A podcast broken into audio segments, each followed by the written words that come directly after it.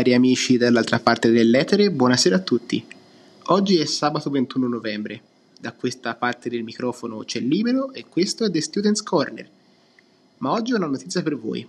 Infatti, da ora in avanti le puntate di attualità saranno condotte a due voci da me e dal mio collega. Scoprirete chi è dopo la sigla.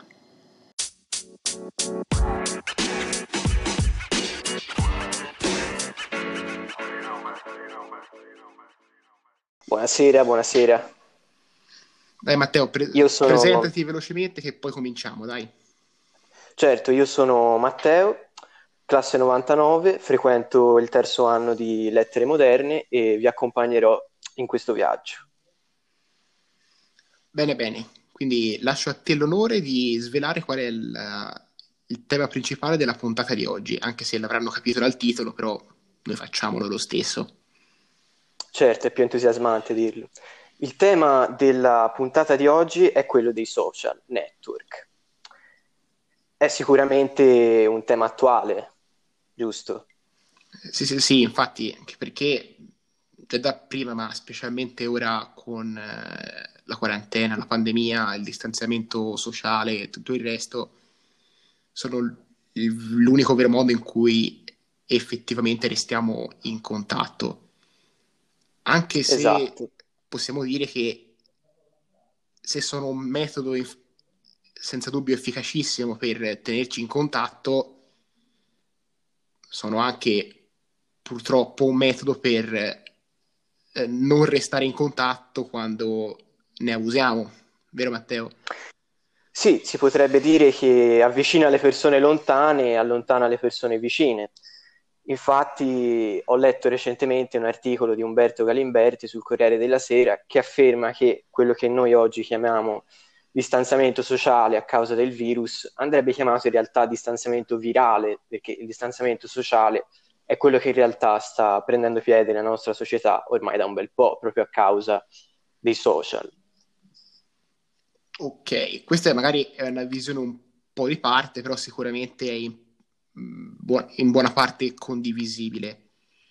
Quel che è certo è che appunto la tematica sullo- sull'utilizzo dei social è quanto mai attuale e, specie- e in alcuni casi genera delle vere e proprie polemiche.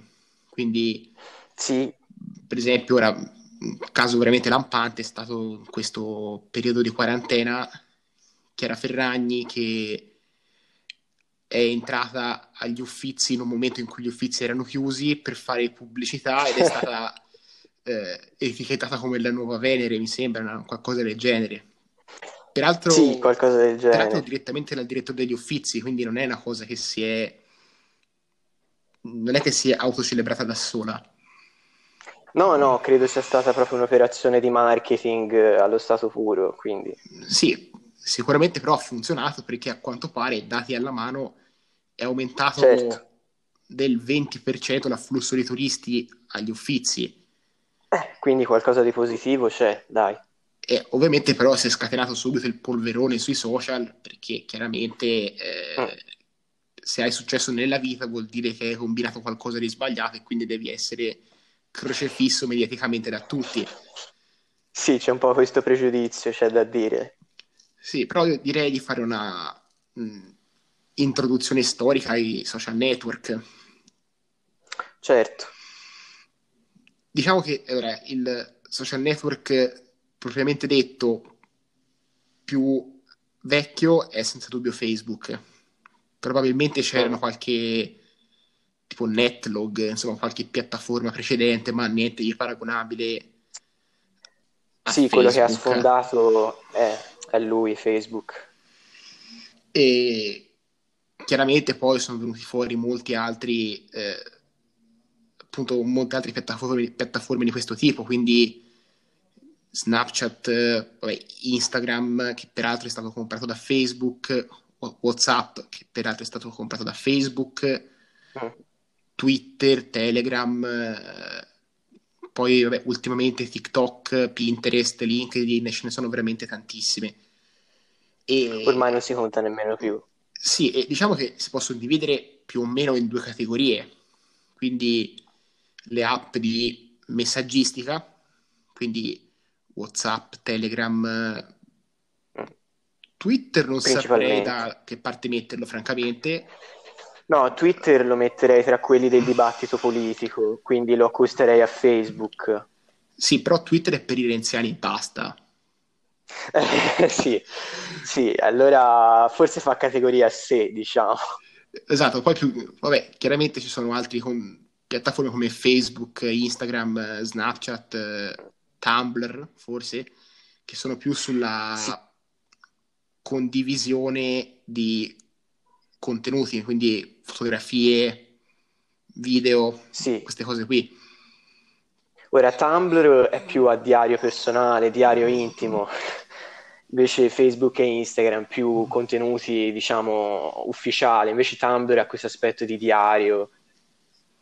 Non so se l'hai mai scaricato. Mm, in realtà sì, però francamente non ci ho capito molto. Ora... ecco, sai, si dice ragazza Tumblr, io so solo questa me... cosa qui, però non ho veramente idea di eh... cosa voglia dire. esatto, perché le foto Tumblr sono sempre un po' artistiche, un po' a volte anche vintage, quindi quando fai una foto con degli effetti particolari dici sei una ragazza Tumblr, una persona Tumblr. Ok, questa è, questa è un po' inquietante, però va bene, no, ok. Ehm... Ecco, una domanda che, che ho, mi sono sempre posto è come è possibile che Telegram sia così migliore di WhatsApp e nonostante questo tutti usino WhatsApp e non Telegram? Me lo chiedo spesso anch'io, guarda, non ci dormo la notte tra un po', quindi... Sì, esatto, tra l'altro cioè, questa cosa qua l'abbiamo scoperta da quando abbiamo portato il gruppo per la direzione del podcast da WhatsApp Telegram, sì. per, chi, eh, per chi è in ascolto, eh e francamente non mi spiego come sia possibile che abbiamo usato WhatsApp fino adesso. Esatto, è stata davvero una rivelazione incredibile. Anche Vabbè, visivamente ora... è molto più carino, non so. Sì, sì, infatti. Ora ci manca solo di darsi alla politica su Twitter, però diciamo che questa, questa dopo quando abbiamo il potere mediatico serio. Eh. Um, Ora io direi di, dopo questa introduzione un po' alla buona, di addentrarci effettivamente in, eh, nelle tematiche serie da snocciolare in, eh, nella puntata.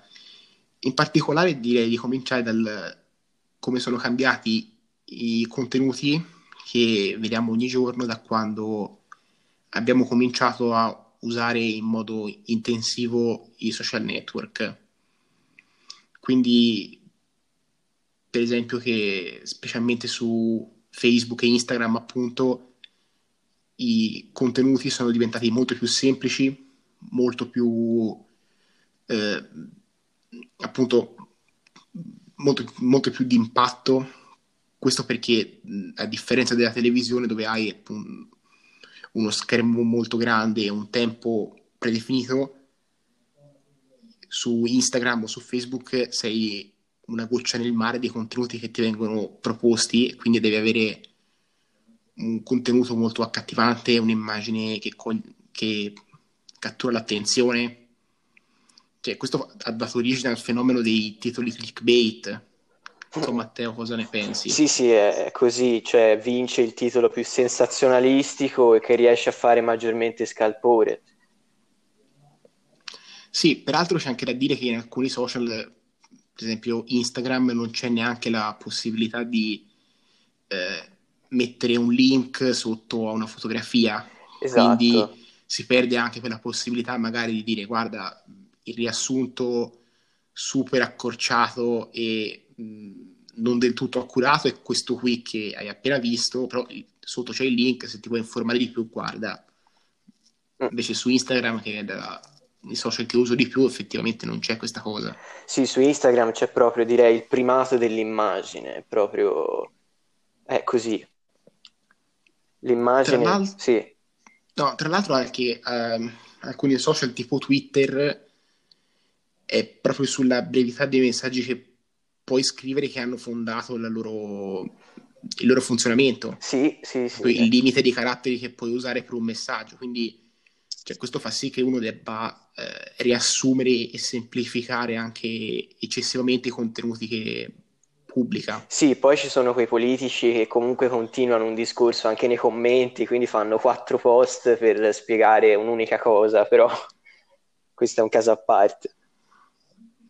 No, ma secondo me in generale il punto è che um, è proprio cambiato il modo in cui ci approcciamo ai, a questo tipo di contenuti. Io sì, guardo il telegiornale, però la principale fonte di informazioni che ho io sono eh, i social, perché una volta che te segui 4-5 pagine autorevoli, effettivamente riesci ad avere una panoramica abbastanza accurata di quello che succede. Certo. C'è da dire che però in questa marea di contenuti, uh-huh. ora ho fatto due, co- ho cercato delle statistiche a caso, cioè delle statistiche serie su questo argomento e questa è una statistica riguardo a Facebook e mediamente di ogni giorno visualizziamo 2000 contenuti, quindi oh. scorrendo nella home oppure nelle storie. Sì, si e, crea... e di, queste, di questi 2000 che ci vengono proposti so, ne guardiamo seriamente soltanto 200. Cioè, quindi questo spiega anche come mai titoli sensazionalistici, immagini accattivanti e cose del genere siano effettivamente all'ordine del giorno e talvolta abbiamo anche appunto clicchiamo su un post per, pensando di trovare chissà cosa e poi in realtà non c'è nulla, ma questo perché uno deve catturare l'attenzione in tutti i modi. Certo. E ehm, poi direi si crea questa situazione paradossale per cui si è disinformati non tanto perché mancano le informazioni quanto perché c'è un sovraccarico di informazioni, per cui non si riesce più a trovare delle gerarchie di importanza, a capire cosa è più importante di cos'altro, di un'altra cosa e riuscire anche a collegare tra di loro le notizie, quindi riuscire a trovare i nessi tra le cose, si perde totalmente il senso, diciamo. Sì, esatto. Poi, eh, specialmente in questi social che sono più incentrati sull'immagine, quindi, vabbè, sempre Instagram, Facebook, Snapchat, direi, anche se Snapchat credo non lo usi più nessuno, ma insomma, mm, secondo me c'è anche da parlare di qualcosa da un punto di vista mh, mm, sociale, tra molte virgolette, nel senso che veniamo sempre inondati di eh, modelli irrealistici, sia nelle pubblicità che appunto uh-huh. di influencer più famosi, quindi attori, eh, calcia- calciatori, ro- rockstar, modelle, influencer in generale. Cioè, secondo me si è persa un po' la visione di divo del cinema irraggiungibile che c'era prima, perché adesso con eh, i social possiamo sapere veramente qualunque cosa di queste pers- di queste persone che condividono praticamente tutto della loro vita, cioè basta pensare ai, fer- ai, ai Ferragnez, eh. senza... Cioè non, è, non dico una, non, non, vuole essere una critica, però sappiamo, sappiamo praticamente tutto. Sì, di Unposted cioè, c'è davvero poco, c'è da dire in effetti. Cioè, quindi siamo davanti a non più a un divo del cinema irraggiungibile, ma a qualcuno che dice, ehi, guarda, questo ha una casa come la mia, ogni tanto cucina come me, però lui è bellissimo, è ricchissimo, ha la vita da sogno, e poi ci sono io di qua che sono l'ultimo degli sfigati. Io che ho 30 like a foto, sì. Eh, capito, secondo me è anche un po' deprimente questa cosa da un certo punto di vista. Beh, perché... direi molto, sì, molto. Cioè, mh è un dato di fatto che nell'ultimo periodo, quindi da quando si sono diffusi i social in questa maniera, sono aumentate a dismisura, specialmente tra le ragazze, disturbi, problemi tipo disturbi alimentari sì. eh, legati proprio a questa cosa. Quindi le ragazze vengono continuamente bombardate di appunto modelli irraggiungibili e magari questo negli elementi un po' più fragili tende anche a scaturire appunto in disturbi di, dell'alimentazione, disturbi anche magari da depressione, cose del genere. Sì, e aggiungerei che la maggior parte delle volte sono anche falsi, perché se andiamo a vedere quanti modelli, modelle utilizzano Photoshop, modificano i fisici, ci accorgiamo che spesso le foto non corrispondono alla realtà. Eh, che comunque dietro ogni fotografia diciamo che c'è una scienza. Eh. Sì. Ehm, ecco, sempre dal punto di vista della, dei social volevo parlare di questi, in realtà delle opportunità che i social offrono. Me ne sono accorto principalmente in quarantena perché avevo molto più tempo libero, banalmente. Certo. E in realtà parlerei di YouTube, non so se considerarlo un social network vero e proprio, però mh, diciamo che tutti quelli che sono su YouTube sono anche su Instagram, quindi cioè, possiamo eh, giocare in questa maniera. Cioè, su YouTube ho, moltissima gente ha cominciato a fare dei corsi di, veramente di qualunque cosa, dei tutorial per qualunque cosa. Mm, ci sono, sono, sono, spuntati ultimamente molti canali che vanno un po' a mettere a una pezza quello che sono i punti deboli di Instagram, quindi che ne so, abbiamo mm, Breaking Italy che parla di attualità, poi ce ne sono altri canali tipo eh, Eric Dufer che parla di filosofia, sempre Gio Pizzi che parla anche lui di attualità, quindi c'è veramente tutto quello che mm, manca ai social come Instagram e Facebook lo troviamo su YouTube e mm. mm. molta gente ha trovato lavoro, ha fatto di questa cosa un vero e proprio lavoro. E tantissimi, ormai si può dire il lavoro del ventunesimo secolo, quello dello youtuber. Cioè, se fino a dieci anni fa pensare di mh, diventare ricco postando, de- crea- sostanzialmente creando dei contenuti, quindi un video di quello che fai te durante il giorno oppure foto di quello che fai te o cose del genere, era più preso come una pagliacciata eh. oggi è un lavoro vero e proprio. Sì, sono d'accordo. Cioè, vediamo gli effetti principali, per esempio, anche voglio ribadire il caso della Ferragni, cioè la Ferragni che è una donna che, da sola che è riuscita con una mangiata di fotografia a fare quello che anni e anni di pubblicità televisive non sono riusciti a fare, quindi ha aumentato drasticamente il numero dei visitatori degli uffizi, cioè, non è una cosa da poco. Sono stati chiamati da Conte per promuovere l'uso delle mascherine, anche perfino. Quindi... Eh, esatto, esatto. Ora, qua secondo me verrebbe una domanda spontanea che non ha nulla mh, nei confronti di, dei Ferragnez, ma eh, a che punto siamo arrivati per dover chiedere a, del, a sostanzialmente delle persone famose di far indossare le mascherine ai più giovani. Eh, vuol cioè, dire che che... sfiducia c'è da parte dei giovani nei confronti delle autorità? Cioè, mi, mi, viene in mente questa cosa qui, non so. Mm, forse più che sfiducia c'è distanza, cioè alla fine i modelli culturali di oggi sono, sono quelli, cioè i giovani si sentono più vicini a, i, a, persone come la Ferragni o Fedez piuttosto che a delle istituzioni che sono sentite come, non so, in un Olimpo, lontane e il linguaggio è diverso, secondo me. Sì, può essere. Ora, mh, sempre parlando di mh, appunto, com- come diventare famosi eh, eh, sui social, finora abbiamo parlato di come diventare famosi in modo, diciamo, costruttivo, uh-huh. cioè quindi creando contenuti che effettivamente possono arricchire le persone in qualche modo. Eh, dall'altro lato ci sono persone che eh, diventano maledettamente famose, anzi direi famigerate, senza in realtà aver fatto nulla di eh, particolare. Non facciamo nomi, Quindi, eh? però Angela da Mondello. sì, per, eh, per, esempio, oppure che ne so, Follettina, si chiama quella che mette 3 kg di zucchero nel caffè. Sì. Non so come si chiami, però Follet... è una che dice sempre folle... che dire follettine e follettine. Ok, sì. Oppure prima ancora Denise Dosio. E mm. la cosa che mi fa rabbrividire da un certo punto di vista è che gli unici che hanno veramente uno spazio mediatico degno di questo nome sui... in televisione, quindi sui media più tradizionali che sono usati da, mediamente da e maggiormente da persone più anziane della media di YouTube. Sì.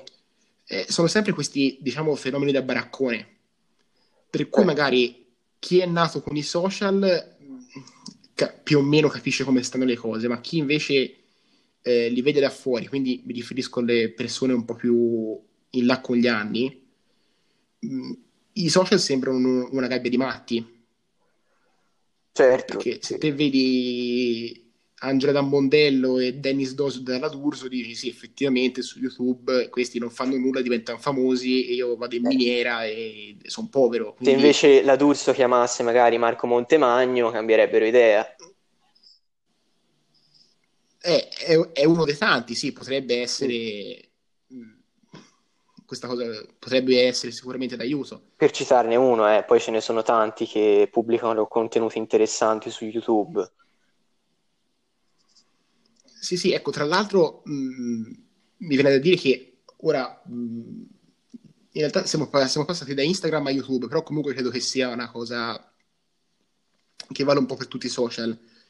Cioè, ormai è possibile trovare veramente qualunque tipo di mh, informazione, anche proprio dal punto di vista dell'educazione.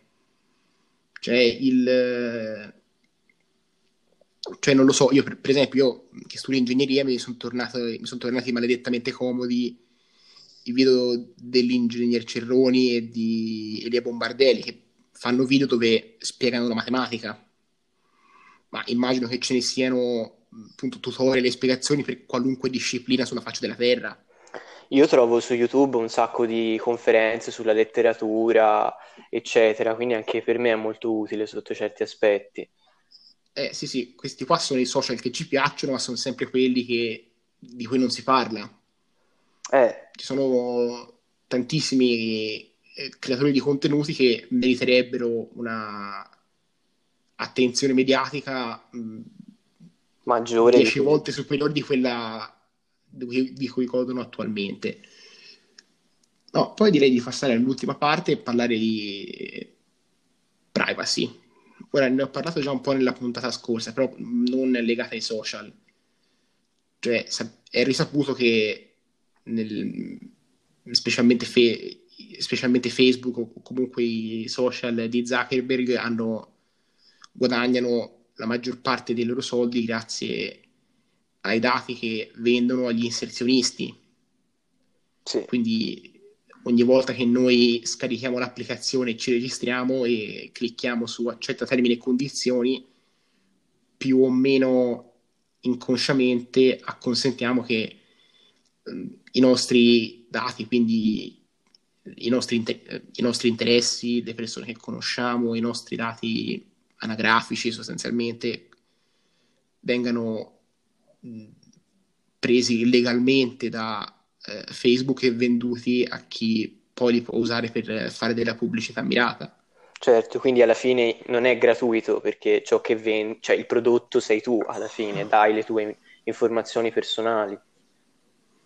Sì, sì, ora ne parlavamo prima, cioè, secondo me è meglio sapere che eh, ogni volta che te usufruisci di un servizio come questo, eh, mh, i tuoi dati vengono presi ma perché ti vogliono vendere qualcosa piuttosto che eh,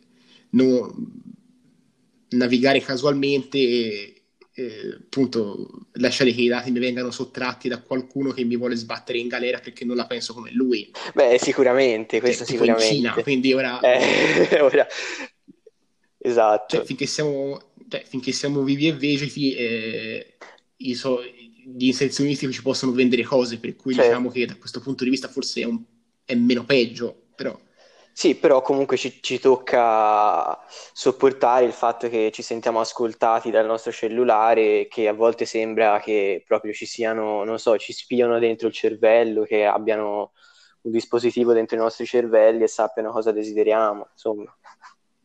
Eh, tra l'altro da questo punto di vista il eh, cellulare ha proprio sdoganato questa cosa perché alla fine dei conti ce l'abbiamo sempre in tasca e alla peggio è sul comodino accanto al letto, quindi non è mai sì, esatto. distante da noi come può essere una televisione. Mm. Beh. Ehm, no, ecco. Mm, tra i vari contenuti che sono comparsi ora nell'ultimo periodo su YouTube e, su, e sui social in generale, ce n'è qualcuno che ti interessa particolarmente? Beh sì, eh, per la mia formazione direi che l'argomento che mi interessa di più è quello del rapporto tra poesia e social network, soprattutto tra Instagram e poesia, perché c'è da dire che soprattutto negli ultimi anni è spopolato un fenomeno che è quello delle poesie su Instagram. Sono nate un sacco di pagine che scrivono con persone che scrivono le proprie poesie. E siccome anch'io ho provato un certo tempo a, produrre qualcosa in questo ambito su Instagram, devo dire che quello che, di cui mi sono accorto è che ognuno alla fine cerca soltanto di essere letto di essere letto, quindi magari mette like ad altre pagine, ma lo fa perché desidera che le altre pagine lo mettano a lui. Quindi ognuno, ogni pagina è come se desiderasse voler essere letta, ma poi nessuno legge nessun altro.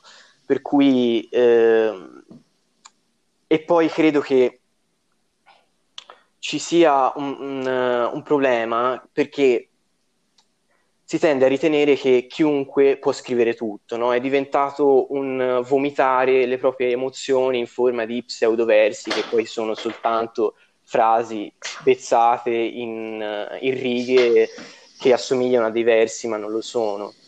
E per cui c'è questa un po' anarchia della cultura per cui chiunque può scrivere poesie perché tanto è semplice e non è così solo con le poesie, è così un po' con tutto, cioè si pensa che tutti possano fare tutto Cosa ne pensi te di questo? Ma allora, io mh, mm, mi dispiace, ma non sono molto ferrato nella poesia, non è uno dei miei interessi principali. Però, Beh, ma anche per altri riguardo, ambiti.